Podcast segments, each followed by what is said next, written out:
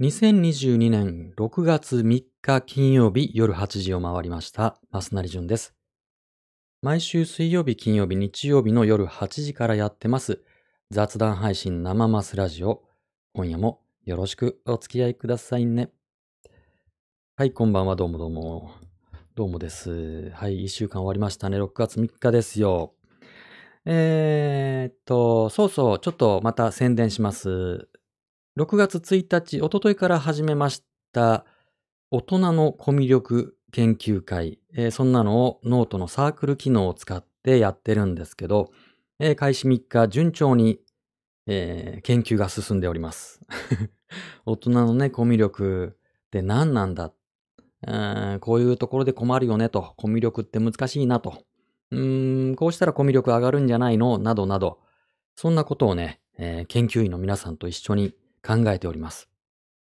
えーよかったら入ってみて。えー僕のツイッターのプロフィール欄のトップのところに、えー固定で貼っております。大人のコミュ力研究会。うん、これね、参加者が多い方がきっと、えー面白いと思うんです。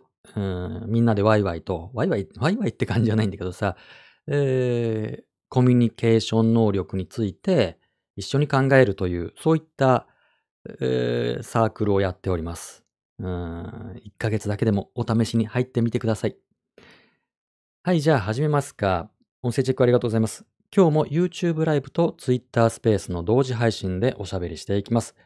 えーよかったらコメントをお気軽に投げてみてください。YouTube のチャット欄か、えー Twitter でハッシュ生マスラジオをつけてつぶやいてみてくださいね。さてと、おーもう行きますか、早速。なんか、なんか倒れた音がした。うちだけ？すいません。なんでもない。えーと、なんだっけ？はい、そうなんです。うん、いつもマシュマロを投げていただいてます。えー僕への質問とか、おしゃべりテーマの提案、それから番組への感想をいただいてます。ありがとうございます。で、いただいたマシュマロの中から一つ、僕がピックアップしまして、えー皆さんとね、リスナーの皆さんとワイワイと意見交換したりしてます。えーということで今日僕が選んだメインテーマはこちら。ドン。生まれてきてよかったのか生まれてきてよかったのかはい、これが今夜のメインテーマです。ねえ、生まれてきてよかった？悪かった？どうなの？うーん、ねえ。まあ、いわゆる反出生主義って言われる、そういった思想が、えーここ数年ね、えー話題になることがあります。えーそのようなマシュマロがつい先ほど来たもんで、えー急遽、うん取り上げることにしました。生まれてきてよかったのかと、それから新たにね、産んでいいのかと、うんっていうことですよね、反出生主義ってね。うん。それについて皆さんのご意見を伺いたいと思います。これは番組の後半、多分8時半とかね、以降にメインテーマに移ります。その前に、ゆるネタ、柔らかマシュマロを一つ二つ取り上げますね。では、今夜一つ目の柔らかマシュマロは、こちら。ドン。はいはい。ほんと柔らかい感じですね。えー、マスナリさんはお一人暮らしと申されてましたが、料理などは得意なんでしょうか、えー最近はどんなものを作られましたか？はーい。さては生マスラジオにわかだな？僕は料理好きなんですよ。得意なんですよ。えーえええあの、料理、料理得意ですよ。得意っていうかもう、子供の頃からね、料理の世界に入りたくって、飲食業界に、うん入るっていうのが僕のちっちゃい時からの夢で、で、まあ、ざっくり言うと僕はそっちの世界で生きてきたんですよ。飲食業界でね。だから、得意っていうか、まあ、プロ？言うたらプロ？ですね。はいはいはい。えーえーでもね、家で作るのは大したもんじゃなくって、めんどくさいんでね、めんどくさいっていうか、あの、時間取られるんで、3食作ると。うーん、1日1食だけ作ってます。夕食だけ作るようにしてます。で、何食べてるかっていうと、僕はね、あの、なんちゃってベジタリアンになったので、去年から。あの、家では肉魚を食べないという、えそういったね、中途半端なベジタリアン。外食では食べるんだけど、えー、家では肉魚は食べないようにしてます。なので、例えば今日は、えっと、長芋とか、なんだっけ、舞茸とか、えー、スナップエンドウみたいなやつとか、えー、そういった野菜を蒸し焼きにして、ちょっと調味料かけて食べるとか、あそんなのが多いですね。あとは厚揚げ。えー、大豆製品とか、あとゆで卵とかでタンパク質を取ってっていう、まあごくごくシンプルな、うん、食事をとってます。頑張ってね、作ろうと思ったらいろんな料理できるんですよ。そら、あの、多分ね。その、そういう仕事をしてたもんで。えー、なんだけど、日々の食事はね、できるだけ短時間で、うん、安く、うん、栄養をしっかり取れるっていうのを心がけて、えー、やってます。うん。あとはもう、あとの2食はね、もうプロテインパウダーとか、あとパンですね。えー、僕の糖質、炭水化物はパンです。時々写真アップしてます。えー、パン焼けたよってね、えー、写真アップしてます。え、2日に一遍カンパーニュを焼いて、え食べてますね。うん。あのえ写真見てください。よかったら時々アップしてますんで、え、サワードゥカンパーニュというカンパーニュ焼いてます。うん、天然酵母の一種ですね。えー、天然酵母もね、いろいろあるんですけど、そのレーズンから起こした天然酵母とか、まあ、リンゴからも起こしやすいかな。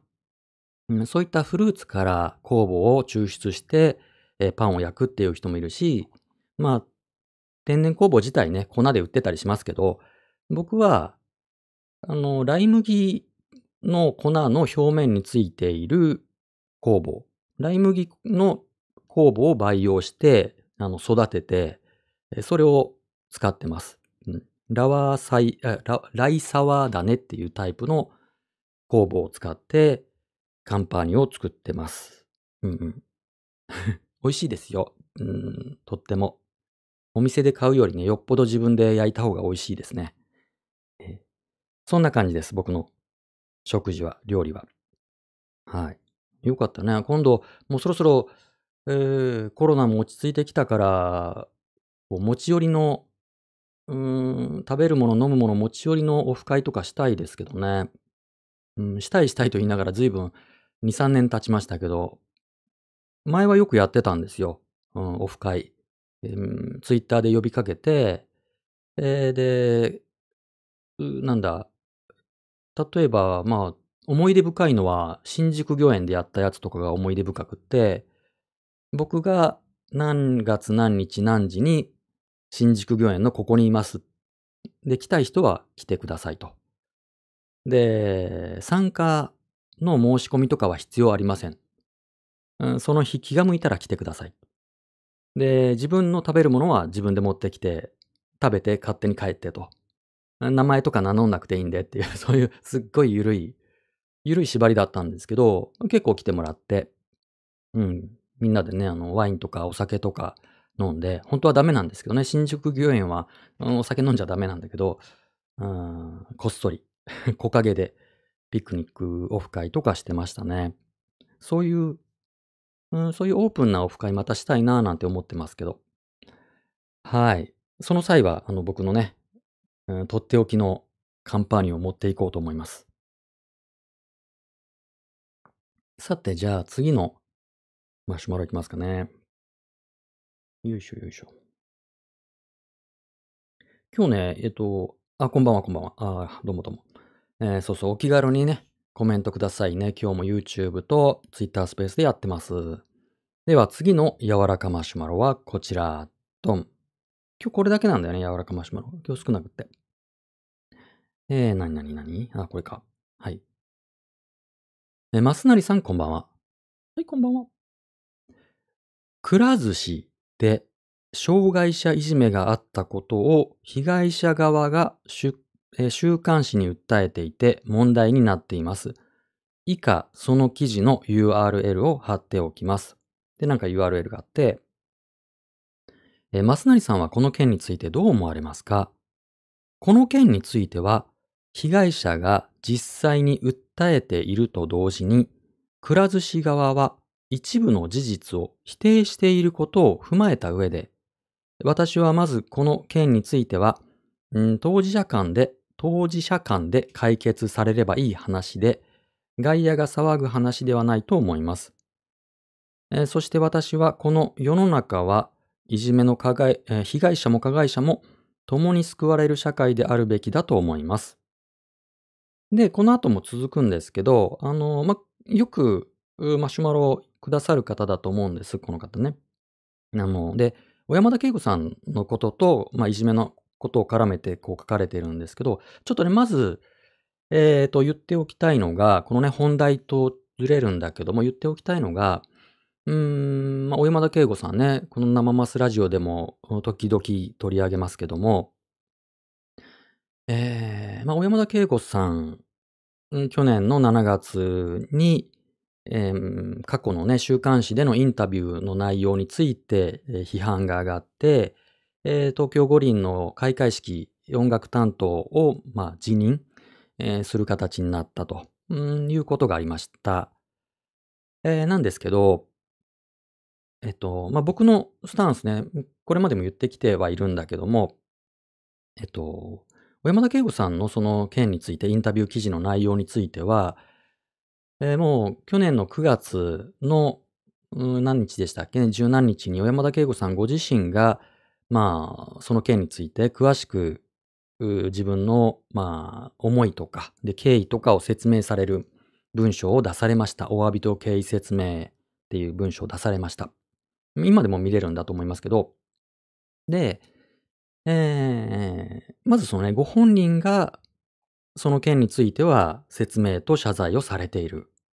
うん、っていうことが一つね。これは大事なことです。あの、もう本人が一応謝罪して、で、被害者の人との関係っていうことで、一応そそれこそもう外野が何か言うことじゃないですよね。それと、うーん、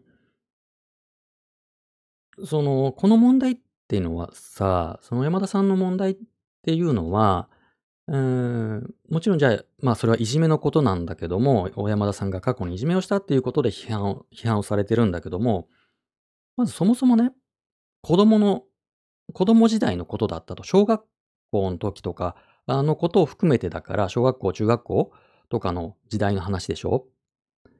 なので、そもそもこの件については、子供時代の、えー、その加害行為について、いつまでその、まあ、罪を問われなければいけないのかっていうことは考えなければいけない。まあ、問われるべきではないと僕は思ってる。子供時代のことね。何をしたって、要は、あの、まあ、時代が違うんであれだけども、当時は16歳までは、それこそ何をしたって罪に問われなかったわけですよ。今は14歳までですね。えー、少年法が、えー、2000年に改正された時に、えー、刑事責任能力が14歳に引き下がったんだけども、えー、小山田さんのケースの場合は16歳ですよ。だから、まあ、いじめはね、犯罪であるっていう捉え方もありますけども、じゃあ、いじめが犯罪であったとしても、まずその16歳以下の時代のことであるから、法的には免罪、免罪っていうかな、その罰せられない、処罰の対象じゃないわけですよね。さらに言うならば、そこから何十年も経ってるんですね。小山田さんっておいくつでしたっけ？僕より少し上ですけど、50ちょっとですかね。うん、の小学生時代でしょ？もう40年とか前の話じゃないですか。あの、さ、どんな罪であっても、うーん、それは40年も経てば、うん、それは時効でしょう。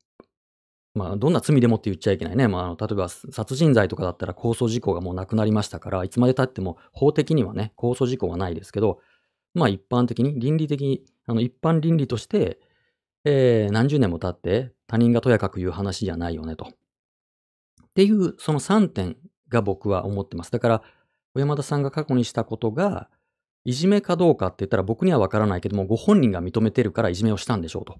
でもそのことについては謝罪をされていると。そして当事者間の問題であると。基本的にはね。えー、それで小学生とか中学生時代のことで何十年も経ってる。このことをもって僕はもう、えー、小山田さんのいじめ加害について、えー、もう終わった話だと僕は思ってるんです。うん。もう肩がついてる。うん。そして、あの、僕ここでよく言いますけど、いじめの加害経験を持つ人は、日本では9割に上るんです。9割以上の人がいじめの加害経験経験を持つんです。被害経験も加害経験も9割の人が持つんです。だから、えー、誰が小山田さんに今更石を投げる権利があるんですかと。そんな資格を持ってますかと。えー、というふうに僕は思ってます。ということを踏まえて、だから、小山田さんの名前をいじめという言葉とともに出すのはもうやめた方がいいと思ってます。小山田さんはいじめについてはもう批判されるべきではないと僕は思う。さっき言った点で。だからね、あのー、いじめ、小山田っていうキーワードそのものがもう忘れられる権利を行使させてあげてほしい。むしろ小山田さんは今、キャンセルカルチャーの被害者です。キャンセルカルチャーの被害者として語られるべき。語られるならね。うん。まあ、それもね、あの、それはそれで不名誉なことだとは思うけども、いじめ、その、小山田圭吾、スペース、いじめって出てきちゃうわけでしょ？これは良くないですよ。だから、どんな文脈であっても、ね、今、あの、書いた方がさ、ハッシュ生マスラジオであのコメントくださってるけども、あの、どういう意図があっても、うん、そういうつもりじゃない、そういうつもりじゃないっておっしゃるのはいいんだけども、でも、小山田圭吾いじめみたいな、セットで語るべきではないってこと、僕が言いたいのは。うん。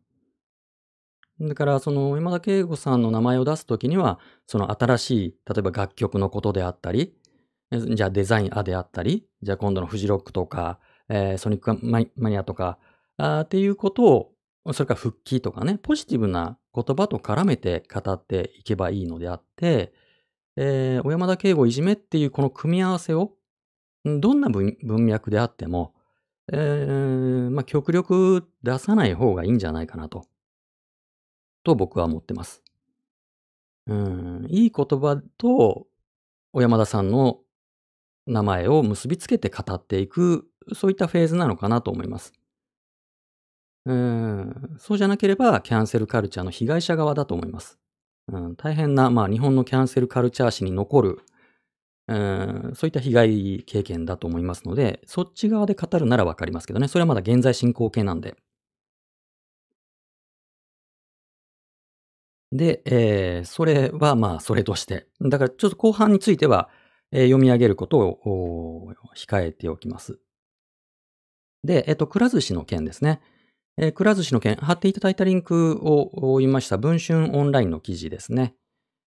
えー、ちょっとざっと読みますかね。うん、タイトル、文春オンラインのに、えー、6月1日の記事です。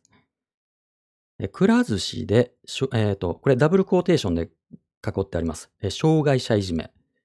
被害者が退職に追い込まれていたという記事ですね。ちょっとあの長い3ページにわたる記事なので全部は紹介できませんけども、まあ、何が起こったかというと、うーん、まあ、あるくら寿司の店舗で、えー、知的障害の方が勤めていたと。えー、療育手帳 B2 級を持つ軽度知的障害者の方。で、障害者雇用枠で勤務されていたと。で、仕事は寿司レーンの掃除やマグロなどの寿司の調理などの業務に従事。なんでしたって。で、うん、まあ、店長にいじめられて退職に追い込まれたっていうことなんですね、一言で言うと。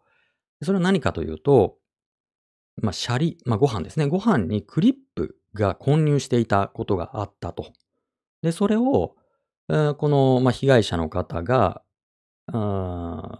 やったんだろうと店長に詰められてるんですね。シャリにクリップが入ったのは、お前が入れたんだろうっていうふうに言われちゃったと。いや、やってないっすよってなったんだけども、いや、やっただろうってなって、まあいいからお前休め、みたいな。うん、出勤停止処分ってなったわけですよ。で、えー、で、まあその、おばさんの方、その被害者のおばさんの方が、えーその被害者の方と一緒に店舗に行って、まあその店長にこういろいろ聞いたんだけども、何を聞いたかというと、えーうちの子が障害者だから軽んじてるんですかと店長に聞くと、はいと答えたと。店長はね、障害者だから軽んじてるということを認めたということがあったりして、で、えーそのおばさんは、本部、くら寿司本部の障害者雇用担当にそのことを伝えたら、あそれは謝らなきゃいけないと、えーくら寿司側は言ったと。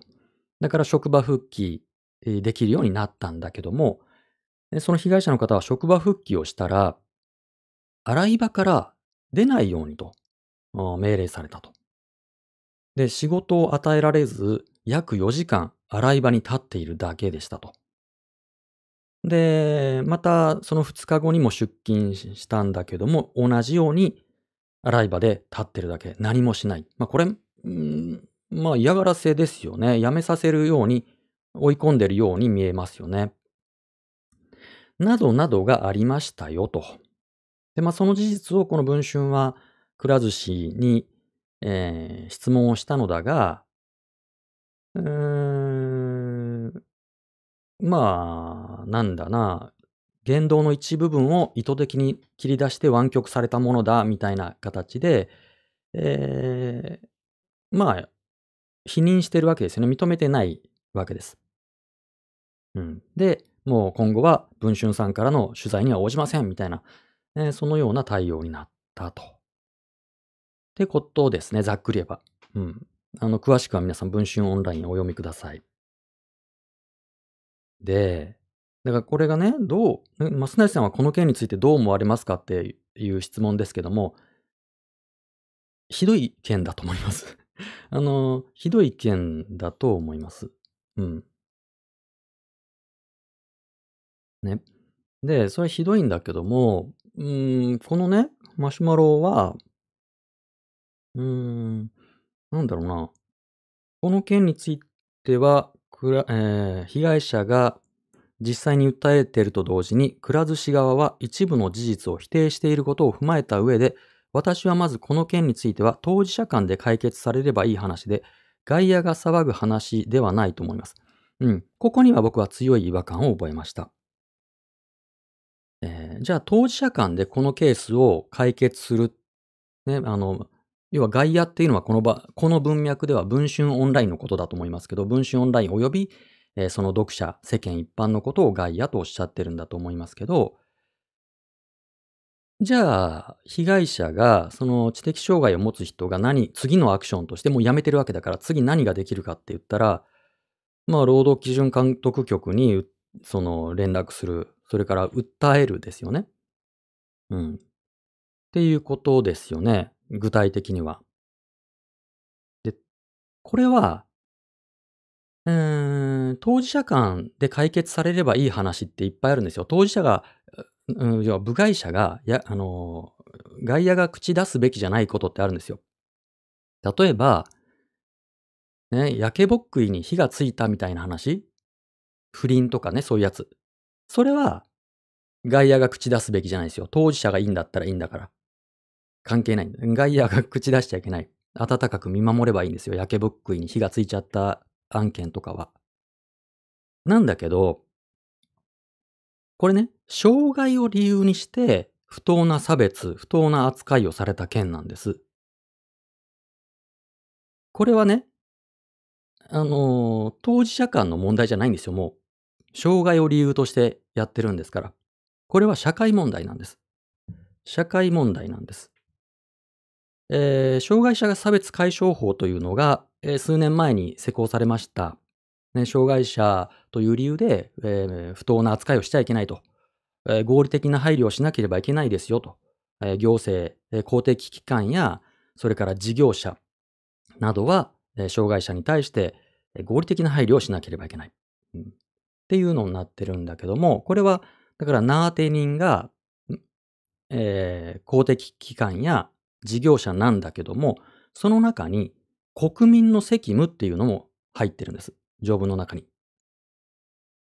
だから国民も、うん、障害者差別の解消に努めなければいけない責務を負ってるんですよ。我々もね、法的にも。当然倫理的にもです。当然ね。あの法的に書いてなければいいかっていう問題じゃないけども、法的にも我々は責務を負ってるんです。障害者の、うん、障害者の差別を解消するべく努めなければいけないし、合理的配慮をしなければいけない。だからこういった件は注目しなきゃいけないんですよ。だってさ、この人は、この被害者の人は、まあ、知的障害なんですね。その知的障害の人が、まあ、大きな企業であるくら寿司と、じゃあ当事者間でっていうのは、あまりにも力の、関係がさ、違いすぎるでしょ？くら寿司の方が強いでしょ？大企業くら寿司と、それは弁護団みたいなさ、法務部を持ってるでしょうし、えー、まあ資金力もあるでしょうし、一方で、ただの個人ですよ。一般人、一人の一般人。しかも知的障害持ってるんですよ。これフェアな戦いにはなんないでしょ。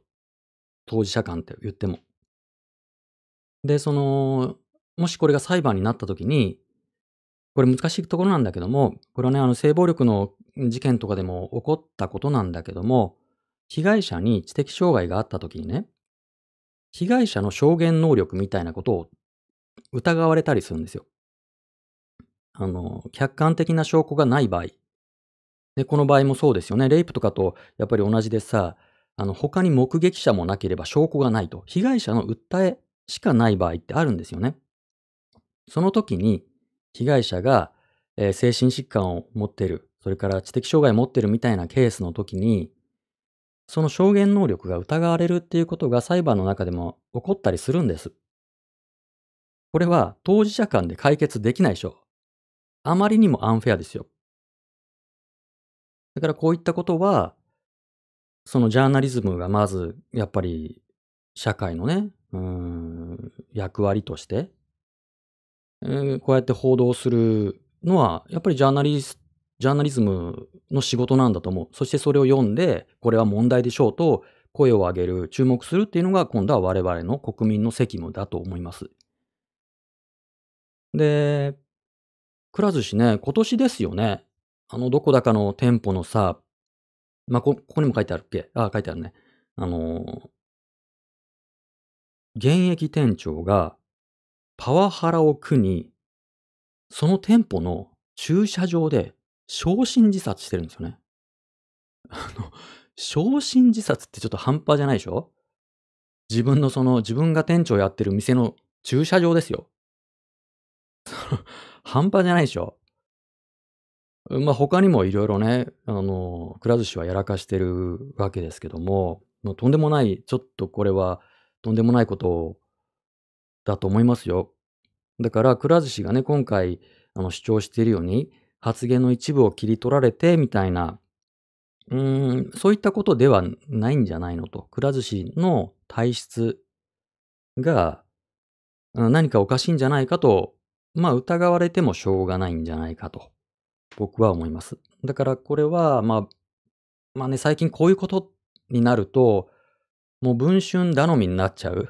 とにかく文春頑張れっていうね、文春に頼るしかないっていうのも情けない話ですけど、うーん、まあ、ちょっと文春さん頑張ってほしいですし、まあ、元スタッフとかね、現役スタッフはなかなか声を上げにくいでしょうけども、元スタッフの方が声を上げたりとか、まあ、文集にリークしたりとか、そういったことなのかなと思いますね。うーん。だからまあ、その訴え出てほしいっていうのは、まあ外野、それこそ外野がね、あの、無責任に言うことなので良くないですけどね、訴え出るって本当にリスキーですし、すっごい疲れるし、疲弊するんで、声を上げることをあまりこう推奨もできないですけど、うーん。まあ、これは障害者差別ですよね。うん。だからこういったパワハラが、その、ある属性、この場合は障害者、そのある属性を理由にした差別とか不当な取り扱いを防ぐにはさ、うーん、まあ、ボイスレコーダーの義務化ですよね。あの、アメリカでさ、まあ今でも全然止まってないけども、白人警官がさ、黒人住民を、まあ、殺したりっていうことがずっと、まあ、かつてのね、ロス暴動から、うん最近もずっと続いてますけども、まあ、それを、どのタイミングでしたっけね、その、警察官一人一人が、うんそのビデオカメラをいつも装着しているようになったじゃないですか。あれはもちろんその証拠、その犯行現場を、うん、撮影するもあるんだけども、警官のこう悪行を記録に残すためなんですよね。だから、うーん、その、ある程度の規模の事業者の、うん、人は、特にその幹部クラスっていうかな、まあ店長クラス、うん、管理職などは、現場ではね、現場っていうかな、あのもう監視カメラつけておくと、その胸のところに、今ちっちゃいのあるじゃないですか。クリップで胸胸元につけられるカメラ。それからボイスレコーダーだったらね、すごくちっちゃくて安いのがあるから、それの義務、装着義務とかした方がいいんじゃないかなと思いますね。パワハラを防ぐためにはね。もちろん被害者が、被害者っていうかな、弱い立場の人、えー従業員とかね、えーそういった弱い立場の人が、ボイスレコーダーとかカメラを装着して、えー仕事に当たるのを禁じてはならないっていうね。禁じることを禁じる。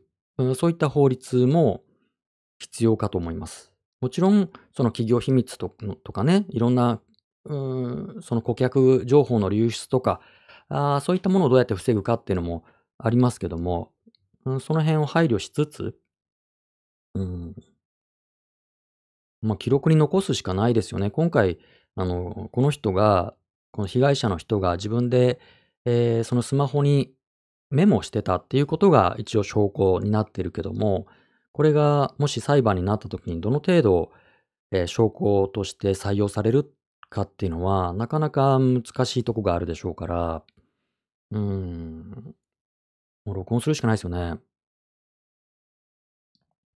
僕いつもカバンの中にレコーダー入れてますよ。あの、なんていうの。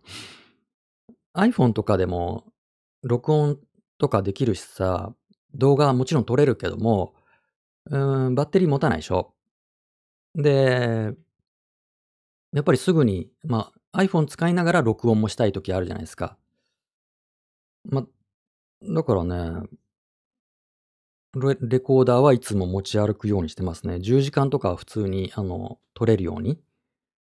iPhone で10時間とか撮れないじゃないですか。うん。だからおすすめ。とにかく録音することは、録音録画することはおすすめですね。あの、全然ちょっと話変わるけども、電車の中とかでね、まあ電車の中に限らないけど、まあ電車の中とかで痴漢を見つけたとするじゃないですか。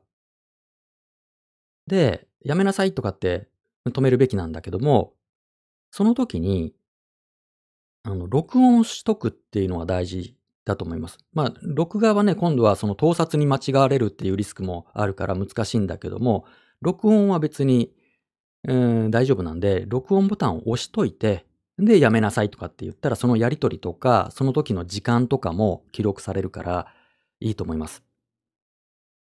あこれはね、あの、僕は弁護士の方に、一昨年かな、そういった性暴力関係に詳しい弁護士の方、お、なんだなんだ、えー弁護士の方に、その電車内で痴漢を見つけたときに、具体的にどういう対処をしたらいいのかっていうことを聞いた、えーそういったセミナーに参加したことがあるんですよ。で、その弁護士の方が言ってたのは、一つはそれ。あの、録音をしてくださいっていう。うん。で、まあそうやって証拠保全を周りが手伝ってあげるっていうのがいいですよっていうのを、その弁護士の方はおっしゃってました。それはまあ痴漢に限らずですけどね。あの、何かあったらとにかく、あの、録音でも録画でも、うんしとくっていうのが一つ覚えておくといいかなと思います。さて、えっと、えっと、あーなになにちょっとハッシュ生マスラジオ連投されてんな。うーんと、このマシュマロの方だな。ちょっと連、ちょっと長いと、うん。うんうん、なるほど。まあ、その山田さんの件といじめを関連付けたわけじゃないっていうのはわかるけども、でも並べない方がいいですよっていうのが僕の意見です。その山田さんが、ね、いじめの加害者の象徴となるのは望んでないっていうことももちろん理解で、理解してます。もちろん理解してます。そのことと、あのね、これよくあるんだけども、意図と効果は分けて考えるべきだと思います。意図と効果。うん、その差別、差別するつもりはなかった。あなたを傷つけるつもりはなかった。そんな意図はなかった。っていうふうによく言いますけど、関係ないんです。あの、ちょっと厳しい言い方になっちゃうんだけども、これ一般論として聞いてほしいけども、何かをやった時の意図って関係ないですよ。じ、その何らかの自分の言動が及ぼした効果、どういった影響を及ぼすのか、及ぼし得るのかっていう話が重要で、意図を問うようになってしまうと、いや、そんな意図はなかったって、その加害者が言った瞬間に、じゃあ免罪されなきゃいけなくなるじゃないですか。うん。それは良くないんですよ。これは差別案件の、まあ、ちょっと基本ですね。差別に限らないけど、そのつもりはなかったとかっていうのは、うーん、ちょっと、なんだろうな、それあまりにも多用しすぎてますよね。もちろんこれがね、裁判とかで刑事事件になった時はね、あの、その責任能力というか、まあ、責任を問うためにその意図が問われるんですが、でも、問われるべきは効果ですよ。うん。殺すつもりはなかったって言っても殺したじゃんっていうことは無罪にならないでしょ？うん、差別の意図はなかったって言ってもその言動が差別を拡散させたらそれはそれで罪なわけですよ。だから、そんなつもりはなかった、そんなつもりはなかったっていうのは、うん、ざっくり言うと関係ない。うん、その効果そのものに注目すべきだと思います。うん。ですかね。すいません。ちょっと、あの、責めるわけじゃないんですよ。単純にもう一回言うと、えっと、いじめ、小山田圭吾っていうセットで、えー、何かを語るべきではない。よほどの必然性がない限りにおいては、うん、それをもうセットで語るべきではないと思う。小山田さんの名誉のためにね。うん、どんな意図があっても。どんな意図があってももうそのワードで、それこそその、えー、忘れられる権利が侵害されちゃうでしょ。うん。やっぱり、いい言葉とセットで語る語ればいいし、小山田圭吾さんはいじめの加害者みたいなのその、それこそそうやって言うこと自体がもう象徴性を帯びちゃうので、うん、小山田圭吾キャンセルカルチャーの被害者とかね、小山田圭吾新曲発表とかさ、復活とかそういうことで語った方がよろしいかと思います。はい、ちょっと長くなりましたけども。まあ、ご理解ください。あの、悪気は、あの、これを送った方がね、悪気がないとかっていうことはもちろん理解してますよ。うん。でもそんなことは関係ねえ。はい、そういうことで、じゃあ次。次のマシュマロ、ドン。これが、えっと、今日のメインテーマにつながるマシュマロです。えー、マスナリさんこんばんは。はい、こんばんは。とても重い話になりますが、自分はうっすらと反出生主義です。これあの漢字間違えてますよ。これ、あの半分って出生ってなってるけど、反対の反に出生主義。別のことがあるのかな別の概念？これもしかして。違うよね。多分漢字間違えてね。半分、反対の反に、えー、出生、生まれる主義ね。うん。えっ、ー、と、自分はうっすらと反出生主義です。と言っても、人に考えを押し付けることはしません。ただ、自分自身は子供を設けることにものすごく消極的です。これまでの半生で辛かったことが多かったので、このような辛い思いを自分の子供にさせたくないという子供を、子供のことを思ってのある種の母性愛でもあると考えています。生マスラジオのリスナーには子育てをされている女性もたくさんいるのに大変失礼なマシュマロを申し訳ありません。上記のような考え方についてもしよろしければご意見を伺えたらと思っています。ということで今夜のメインテーマ、こちら。えー、生まれてきてよかったのか。生まれてきてよかったのかこれが今夜のメインテーマです。えっ、とね、反出生主義っていうのは、要はまあ、生まれてこなきゃいい主義ですよ。うん、出生の反対ですからね。出生に反対する主義ですから。えー、生まれて、まあ、生きるっていうのは苦しいよねと。うん、一切皆空だ。ね、えーもう生まれて生きるっていうこと自体が苦しいんだから、だからもうい生きること自体を否定するとか、まあいろんな流派があるんだけども、反出生主義も。で、じゃあもう、あの、自殺した方がいいっていうタイプの反出生主義の人もいるし、いや、そうじゃなくって、まあ、その次にね、生まれてくる子供が苦しいのが分かってんだから、もう子供作んない方がいいじゃんっていうタイプ。えーこれが多分広く反出生主義だと思います。うん。自殺を推奨っていうタイプの人もいるけどね、過激な反出生主義ね。まあこれは、あの、あ、ということで今日皆さんのご意見伺いますよ。YouTube ライブのチャット欄か、Twitter でハッシュ生マスラジオをつけて、よかったら、うんご意見、反出生主義についてのご意見、それから、まあね、生まれてきてよかったとか悪かったとか、えーそのようなご意見ください。まあね、このね、反出生主義ってさ、結構難しい話なんですよ。えー元を正せばね、ギリシャ哲学とかさ、それこそ、うん、そのブッダがどうのこうのね、仏教にはそういうことが書いてあるよね、とかってね。ねそういうところから、じゃあニーチェがどうだとかさ、何、ショーペンハウアーがとかで、いろんなことになるんで、ややこしいんだけども、ここ数年流行ってるんですよね。僕もね、何年前かな、2年前、去年、去年、一昨年ぐらいに、えっと、森岡正弘さんっていう、この人、えっと、哲学者の方なんだっけ？ね。の方の、生まれてこない方が良かったのか、えー生命の哲学へっていう、そういった本があるんですけど、それを興味深く読みました。うーん、これ以外にも、うん今ね、一部で、まあ、哲学とか生命倫理とか、それから宗教学とか、えそういったジャンルの、うーん、一つのテーマなんでしょうね。で、それともう一つ大事な、ツイッター上で大事なのは、まあ、反出生主義フェミニストっていう人たちがいると。そういったタイプのフェミニストがいるっていうこともまた一つありますよね。まあ、生まれてこない方がいいんじゃないかと。あー産まない方がいいんじゃないかっていうね、すごい、すごいですよね。うん。なかなか、おーっていうね、おーおーっていう。で、まあ、このマシュマロの方は、うっすらと反出生主義だと。でも、人に考えを押し付けることはしません。これなんで人に考えを押し付けないの？あの、それが正しいと思ってんのに。本当の反出生主義はもっと広めるんだよ。わかんないけど。えーね、自分自身が子供を設けることにものすごく消極的です。これまでの半生で辛かったことが多かったので、このような辛い思いを自分の子供にさせたくないという子供のことを思ってのある種の母性愛でもある。うん。これは、その、まあね、反出生主義っていう言葉を使うかどうかは別にして、うん、多くの親御さんが抱く感情だと思います。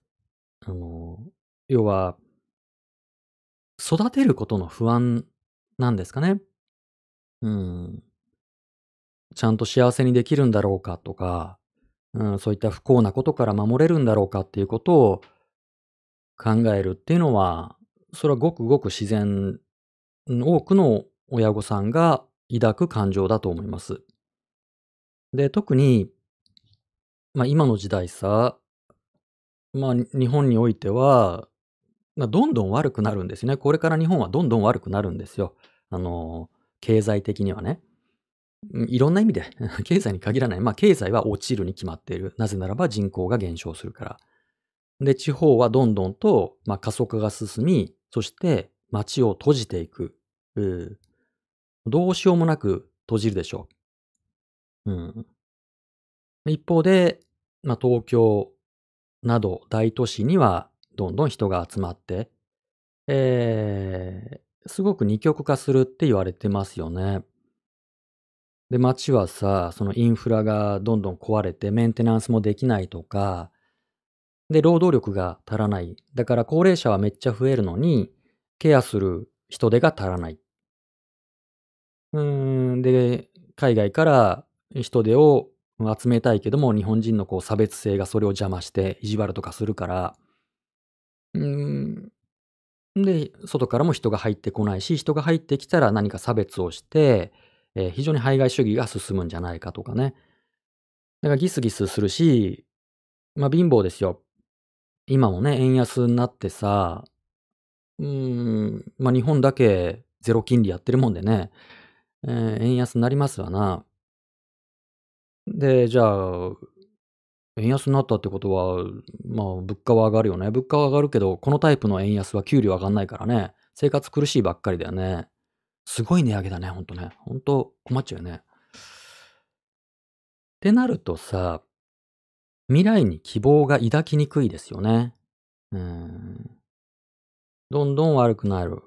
うん、仕事も多分これからなくなりますよね。あの、なんだろうな、人手が足らない一方で仕事がないっていう、え、そういったことになっていくわけですよね。うん、夢が抱きにくい。そんな時代に、今からね、新しく命を、じゃあ、迎えることができるのかっていうと、そこに躊躇する？大丈夫かな？みたいな。ちゃんと育てられるかな？この子幸せにできるかな？っていうことを親が思うのは、それは当然そうでしょうね。うん。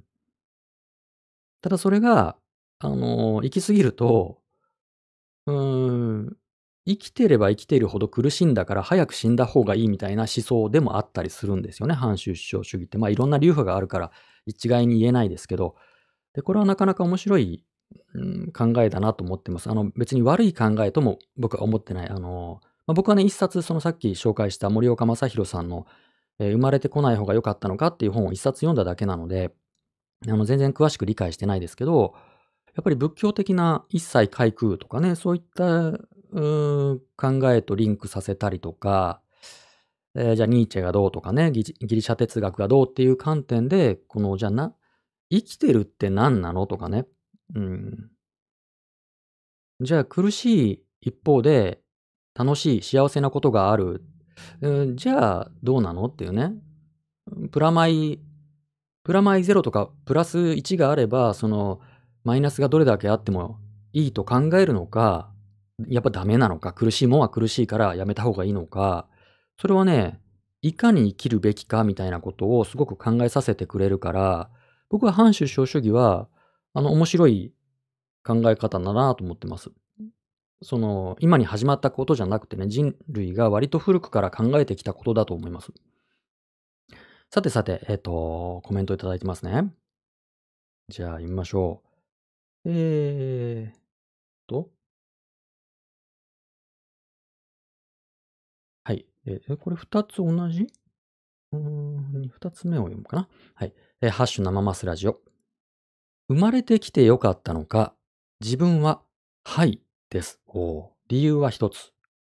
生まれてきたことを悪いという悲しい結論で諦めたくないから。ほうほうほうほう。え単純なお気持ちです。えですが、これは自分の正直な気持ちです。自分は生まれてきてよかったって結論で諦めたいです。ただそれだけです。あ、でもなんかすごい、僕こういう考え方は好きですね。あの、あの、なんだろう。難しいことはよくわからんが、生まれてきてよかったのだっていう結論をまず決めちゃうっていうのは、僕はそれ好きですね、割と。うん。うん、それ、うん、そうだね。ごちゃごちゃ考えてて、だからね、その反出生主義でいろいろ考えた結果、うん、じゃあ、生まれてきて良くなかったと。あじゃあもう死んだ方がいいって言ってさ、そのじゃあ死んじゃえみたいなことになっちゃうよりは、うん、間違ってるかもしれんが、生まれてきて良かったのだ。えこれが結論。そそういうノリはいいよね。割とそういうのも好きで。えーそれからコメント、ハッシュ生マスラジオ。はい。生まれてきて良かったのか。えー、魔法書、魔法書って誰？えー魔法書は良かった派。しかし、人によりけりなんだろうな、と思います。なんやかんや幸せです。これからも幸せでいたいけど、どうでしょう。先、えーえー先が暗いのは事実なのよね。うんうん。そうそうそうそう。ねまあ先も暗いしさ、今だっていろいろしんどいことありますからね。うーん。それをどこまで良しとするかだけども、結局嫌なこと、苦しいことがあるのは事実ですからね。うん。いや、まあ、生まれてこなければ、苦しみはゼロなわけですよね。喜びもゼロだけども、苦しみもゼロなわけですよね。生まれてこないんですから。でも生まれてきちゃった以上は、どんだけ喜び、幸せがいっぱいあっても、まあ、苦しみもあるわけで、うん。じゃあやっぱり苦しいんじゃんっていうね。じゃあ生まれてこない方がいいんじゃんっていうことですよね。さてさて次。ハッシュ生マスラジオ。生まれてきてよかったか、よかったとか悪か、あ、ごめん、ちょ、もとい。はい。生まれてきてよかったとか、悪いとか、そういうことって一概に言えないのかなと。うん。え障害を持って生まれた自分は、生きているだけでも自殺しようとしても周りに迷惑がかかるから、生まれてこなければよかったと思うけど、自分が好きなコンテンツの周年、1周年、2周年ですね、周年に立ち会えてよかったとも思う。おなるほど。まあいいこともあるよねと。ね。生まれてきてよかったと思えるコンテンツに出会えることは良かったことですね。なるほど。うーん。さて、じゃあ次。うーん。ハッシュ生マスラジオ。え人生は一切皆空。これ仏教の言葉ですね。まあ全部苦しいってね。みんな全部苦しいみたいな。一切皆空。えでもその中で好きな人や猫、出来事に出会えたのも事実。うん。お、それから YouTube のコメント。本人が生まれてきてよかったかと考えることと、子供を産むかどうかは根底が別であるべきだと思うのですが、うん、そうですね。だからその反出生主義の議論の中でも、それは、あのー、まあ、考えが分かれてるところですね。うん。もう人類を滅亡せよみたいな人もいればさ、えー、まあ、とりあえず自分は自殺しようかっていう人とか、いや、自殺はしなくていい。でも、新しく命は生まない方がいいっていう考えの人もいたりして、まあ、ここはね、いろいろ考えがあるところでしょう。どう？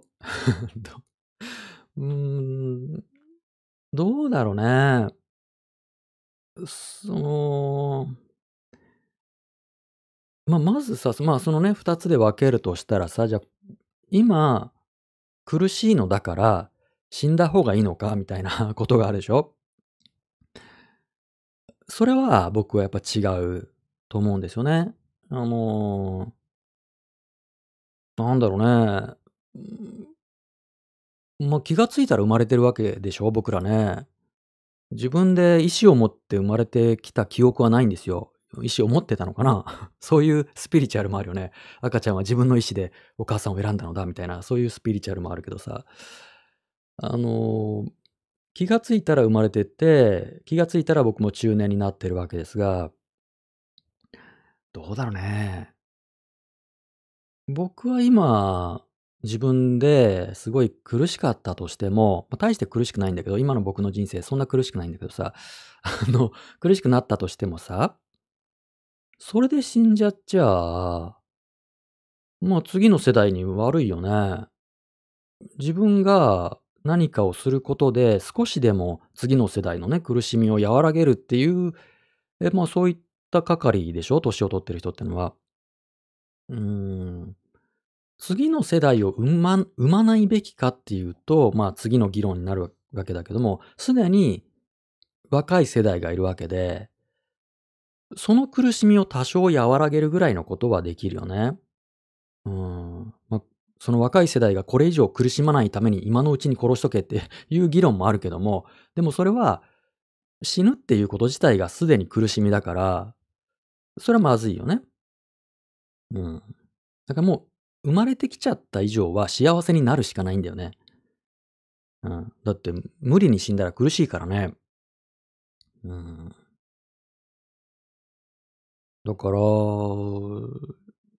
まあ僕の中では結論は、そうだね、その、今から自分が子供を作るかとか、新しく命を、その意図的に産めを増やせよ、なのかと言われれば、もう十分にその人間はいっぱいいるから、うん。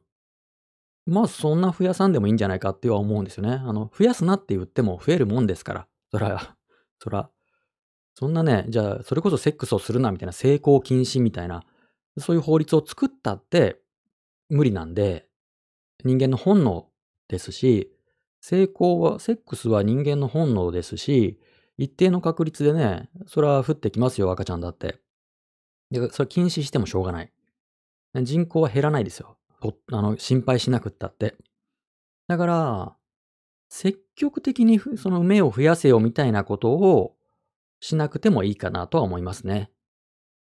うん。まあ、それどうするのかはまた別議論ですよ。その日本という国をどうやって維持するのだみたいな話は、またね、別な議論でしょうけどね。どうやって他の国の人からこう来てもらって、うん、自分の国と思ってもらえるように迎え入れるかっていう議論しかないと思うけど、うん、地球全体で見たらね、人間もうめっちゃいるからね、そんなに頑張って増やさんでもいいかなとは思います。で、自分が苦しいからといって死ぬかというと、まあそれじゃあ悪いなと、次の世代に悪いよなっていうことがあるので、わざわざ自分は死なない。っていうことかな、僕の結論は。うん。まあ苦しい。それはあのね、反出生主義とかって、その難しい言葉言わなくったってさ、まあ一切回空って、もうお釈迦さんがとっくの昔に言ってるわけだから 生きることは全て苦しいんだから、うん、知ってるよって思うよね。それ知ってたっていう。うん。最終的にお釈迦さんは寝っ転がって死んじゃったんだからね。食当たりになって。そんなもんだよ。うん、そら、いろいろぐだぐだ考えて、うん、最終的には偉いお釈迦さんだって、うん、食中毒で死ぬんだから、それを涅槃とかね、なんとかって言ったってさ、結局食中毒じゃん、みたいなことですから。うーん。要はさ、その人生とかね、その生きるとか死ぬとか幸せとか不幸っていうのを、なんかコントロールできると思いすぎてる気はするけどね。うん。この次の子供を幸せにできるだろうかとかさ、考えてもしょうがないよね。そそんなんできないでしょ。自分一人だって幸せにできないのにさ、幸せにしたろっつったって自分だって幸せにできないのに、生まれてきた子供幸せになんてさ、それわかんないよ。いろんな要素が絡まるんだもん、幸せって。うーん。ねえ。それから、じゃあごめんなさい。コメントいきいきますね。僕ばっかり喋ってはいけない。いっぱいコメントが来てる。えー、っと、ハッシュ生マスラジオ。生まれてきてよかったか否かは私は一概には言えないですね。ただ、生まれてきてよかったと思える瞬間というのはありますよね。そのために生きているというのはありますね。うんうんうん。ごもっとも。アグリです。えー、えー、それから、えー、私はこの作品、この作品っていうのは森岡正宏さんの生まれてこない方が良かったのかかな。えー、私はこの作品はまだ読んでおらず、この作品のことはネットの記事で読んで知ったのですが、えー、それでこの方は私のちょっとした知り合いでもあるのですが、えー、台湾人の芥川賞作家の、えー、李琴美さんの生を祝うですか、えー、という作品は反出生主義について描かれたものであるようですね。なるほど。それから、ハッシュ生モスラジオ。子供に出会えたから生まれてきてよかったですよ。出産を終えた後が生きているということに一番幸福感を味わえました。そうか。今度試してみよう。ありがとうございます。ね、いいですよね。それね、出産、出産大変、もちろん大変なんでしょうけど、もちろんね。そればっかりはね、男性である僕は、こう、体感できないですからね。えー、それからハッシュ生マスラジオ。究極的には生まれてよかったと判断できるのは死ぬ瞬間なのでしょう。ほうほう。でも人生って夏、えー、夏に着る着物をもらったので夏まで生きていようと思ったみたいなことの繰り返しだと思います。おー、なんかいいですね。おー。いやいや、いや、すごい。あのー、なるほど。合点合点。いやいや、そういうもんですよね。うん。あ、これ、そうだよね。これ着るためにもうちょっと生きてみようみたいな、夏が来るのを楽しみに。その後のことはまた、また夏が終わった時に考えりゃいいかみたいなね。その繰り返しですよね。うーん。ねえ、夏のフェスまで生きてみようみたいな、その後のことは考えないがっていうね。えーいいですね。なるほど。それから、じゃあちょっと YouTube のコメントをいきましょうか。えーっと、自分の人生ここまで結構楽しかったですが、楽しむことを前提に命が誕生するわけではないとも思います。苦しいのも人生、楽しいのも人生。どんな生き方になったって味わうのが生きるってことなのかなとか、点々、えー難しいテーマですね。うーん。味わう。うーん。そうなんですよね。年取っ、そんな年取ってないけどさ、まあ、年取ってきて思うのは、あの、まあ、味わうの良さですよね。あの、若い時にさ、いいこと、喜びとか幸せとか楽しいって思ってたことじゃなく、むしろその嫌だったと、嫌なこと若い時には嫌だと思ってたこと ちょっと伝わるかな、うん、嫌だと思ってたことを味わってみるっていうね。うん。嫌なことを味わうってこともありますよね。うーん。苦い食べ物が美味しく感じるみたいな。辛いことがなんとなく味わい深くなるみたいな。そういうことが増えてきますよね、年取るとね。うーん。まあ、しょうがねえなーって思いながら嫌なことをやって、めんどくさかったなーって思いながらビールを飲むみたいなね。うん。そうね。だから、苦しい。うん。まあもちろんね、あの苦しい、苦しいばっかりの人もいるから、人生ね、生まれてきてすごい苦しいばっかりっていう人もいるから、なんかざっくり言えないけど、うん、そうだね。苦しいっていうこと、嬉しい、楽しいっていうこと、幸せっていうことをどう捉えるかで、この反出生主義の考えって変わるんでしょうね。うん。同じ経験をしてもさ、すごい辛いと思う人と楽しいって思う人いますからね。うん、そっちの方が、もう生まれてきた以上はね、生まれてきた以上は人生の味わい方について、うん、上手になった方がいいかもしれないですね。えー、それから、コメント。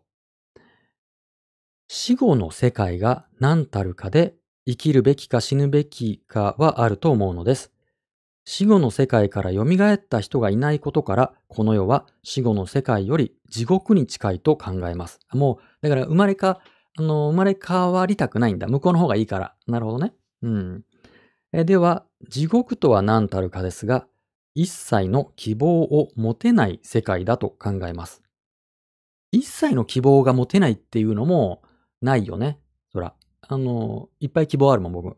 生きてて。そら、一切の希望がないっていう世界も、うん、少なくとも現世ではありえないですよね。いろんな希望があるから。大きいちっちゃいは別にしてね。うん。えー、それから、ですから生きることには意味がある感じがするのだと。えー常に何かに挑戦していれば輝きは失わない。挑戦した時がもう成功と言える。えー三浦和義の言葉です。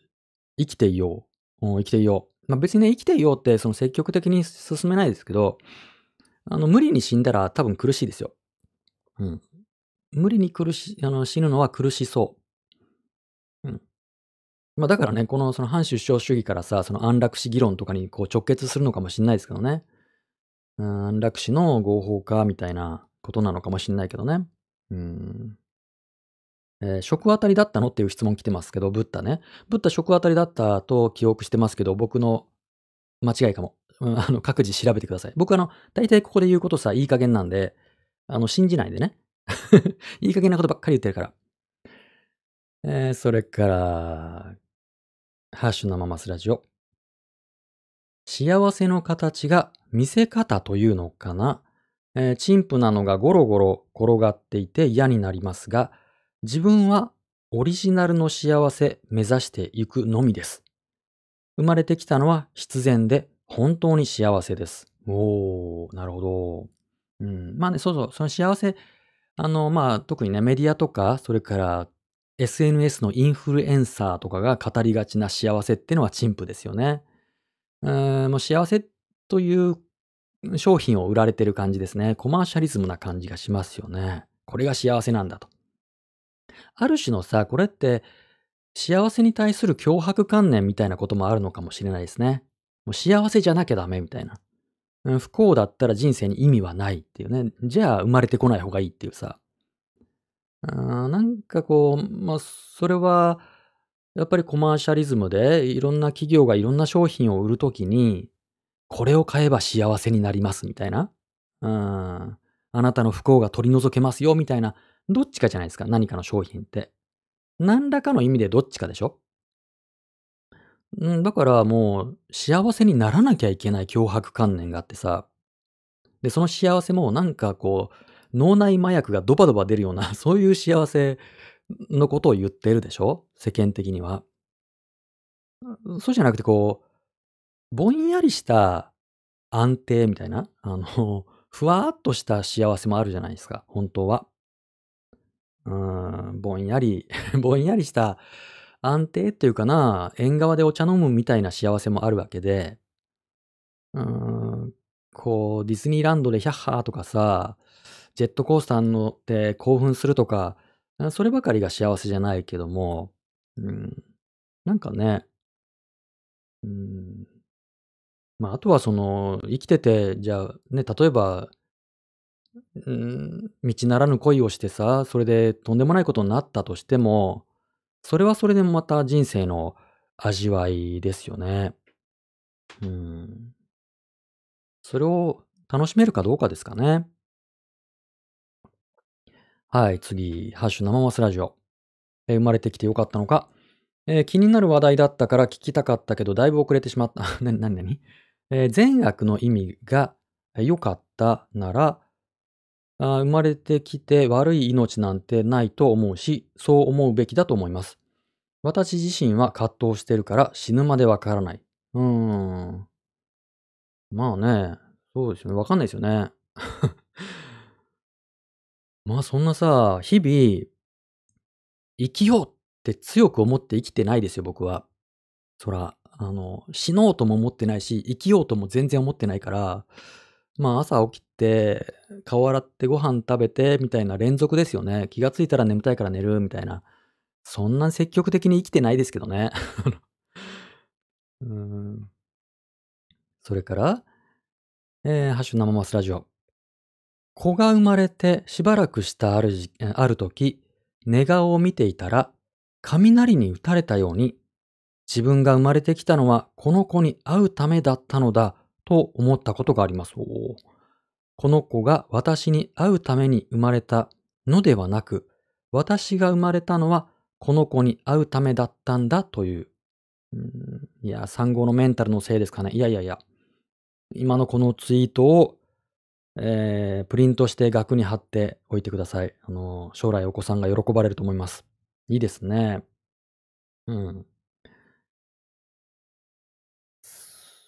それから、えー生まれ、生まれてきてよかったのか、幸運にもそういう疑問を抱いたことすらないですね。うん。まあ、別に僕ね、その反出生主義の考え方は、こう、面白いなと思ってますけどね。うん。あの、でもなんか哲学の遊び、なんか哲学の遊びの部分な気がしますけどね。なんというか、えーこう真面目には、なんで、眉間にしわ寄せて考えることじゃなくって、えー居酒屋で一杯飲みながらうだうだ語り合うにはちょうどいい話題っていう気がしますね。うん。そう言うと怒られちゃう。そう言うと真面目にやってる人いるから怒られちゃうけどね。うん。それから、えー宝くじは当たらないながら買うと決めた時から夢を見ます。生まれてきた幸せなんてそんなものです。うん。なるほどね。それもなかなか眼蓄のある言葉ですね。うん。宝くじは当たることが目的なのじゃなくて、買うことそのものに楽しみがありますからね。うん。当たったら当たったでさ、つまんないもんですよね。それは1億当たったってさ、1億円分ですもん。1億当たるか外れるかドキドキしてることが楽しいわけで、当たったらね、その宝くじが現金に変わるだけなんで、つまんないですよね。当たんない方がいいですよ。はず、当たり外れっていうか、その当選日が来ない方がいいですよね、あれ一生。いや、そうですよ。まあ、それすごい眼蓄がありますね。なるほどね。うん。それから、この問いへの答えは求めない、探さない、えー、きっと最後の瞬間までわからない。そしてこういうお題になるとなぜか浮かぶ歌の歌詞。うんえー、自分が誰なのか最後にわかるまで救いはいらない。もうそれ誰のあれなんですか？吉幾三とかかな誰だろうえー、それから橋のまますラジオ。生まれてきてよかったのか、私はよかったと胸を張って言えます。両親も祖父母も私が生まれてきて幸せになっていることを知っているので、それだけで生まれた甲斐もあるというものです。あの、生まれてこなきゃよかったっていう人あんまりいないですね。そういう人はここにいないのかな？もう生まれて、生まれてこなきゃよかったという人はもうこんなの聞いてらんないね。もう死んじゃってんのかな？死ん死ぬのも痛そうだよ、本当に。もう 苦しそう。やめた方がいいよ。無理に死ぬとね、本当に大変だから。えー、なるほどね。興味深いっす。うん、まあさ、この反出生主義って、そうやって、まあ一つのね、学問の哲学とか生命倫理とかね、宗教学とかそういったジャンルなんだと思うんです。だから真面目に語られてるんだと思うんだけども、でも、ツイッターで見かける反出生主義の人は、そういうんじゃないですよね。そういうんじゃない人たちが反出生主義を語ってたりして、うーん、なんだろうね。ちょっと暴れまくってる人が反出生主義をプロフィール欄に書いてたりして、えー、それはそれで困ったもんだなと。だから反出生主義が誤解されるよなって思って見てますけどね。うん、僕は、あの、基本的に悲観論者あの、ネガティブ思考で生きてるからさ、うーん、一切開空だよね、みたいな。の期待値を下げて下げて生きてますから、うん、反出生主義は僕は割と好きですけどね。うん。かといって、うーん、もう死んじゃえとか、殺しちゃえとか、もう子供を産むの反対とかっていうのは、それはそれでちょっと、カルト化してますけどね。うん、そんなことしなくったってね、まあ、それは生まれるも死ぬも、それは神のおぼし飯的な何かがありますよ。えー、それからハッシュ生マスラジオ。生まれて良かったかどうか。えー、まあ、時々、えー、自死を選ぶほどじゃないけど、最初から生まれてなかったら楽だったかなって思うことは時々あるかな。うんうん、でも、生まれてきてしまったからには、死ぬまでは生きなしゃあないかなぐらいな感じ。とりあえず明日友達と会うから明日は生きていたい。おー、いい、いいコメントいただきました。いやいやいや、ほんとそうですよね。うん。うーん、生まれ、うーん、まあ、フェーズによりますよね。あの、しんどい時あるし、うん、もう生きてるのしんどいなって思ったこともありますが、うん、まあ、超えてみればね、またうーん、それはそれで乗り越えられるっていうかね、楽しいこともあったりするから、なんとなく惰性で生きてますけど、僕もね。生まれた勢いでね、生まれて飛び出た勢いでなんとなくふわふわと生きてますけど、まあわざわざ死ぬほどじゃないなっていうね、感じかな。まあ明日友達と会うからとかね、うーん、今晩のドリフ見てから考えようとか、そういう感じですよね。うーん。そうな。ね、でもあの、なんだっけ、自殺する人をが何かでこう踏みとどまったと。止められたりね、物理的に無理で、えー何かで止ま自殺を思いとどまった人、と止められちゃった人は、その後、えー再び自殺する確率がすごい減るんですよね。何言ってるかわかります？なんかこう、もう嫌だと、生き続けるのは嫌だと思って、えー、自殺を選んだ人も、何かで無理やり止められたりしたら、また生き、あの、生き延びた人は繰り返さないんですって。あんまり、あの、必ずしもじゃないですよ。多くは繰り返さないんですって。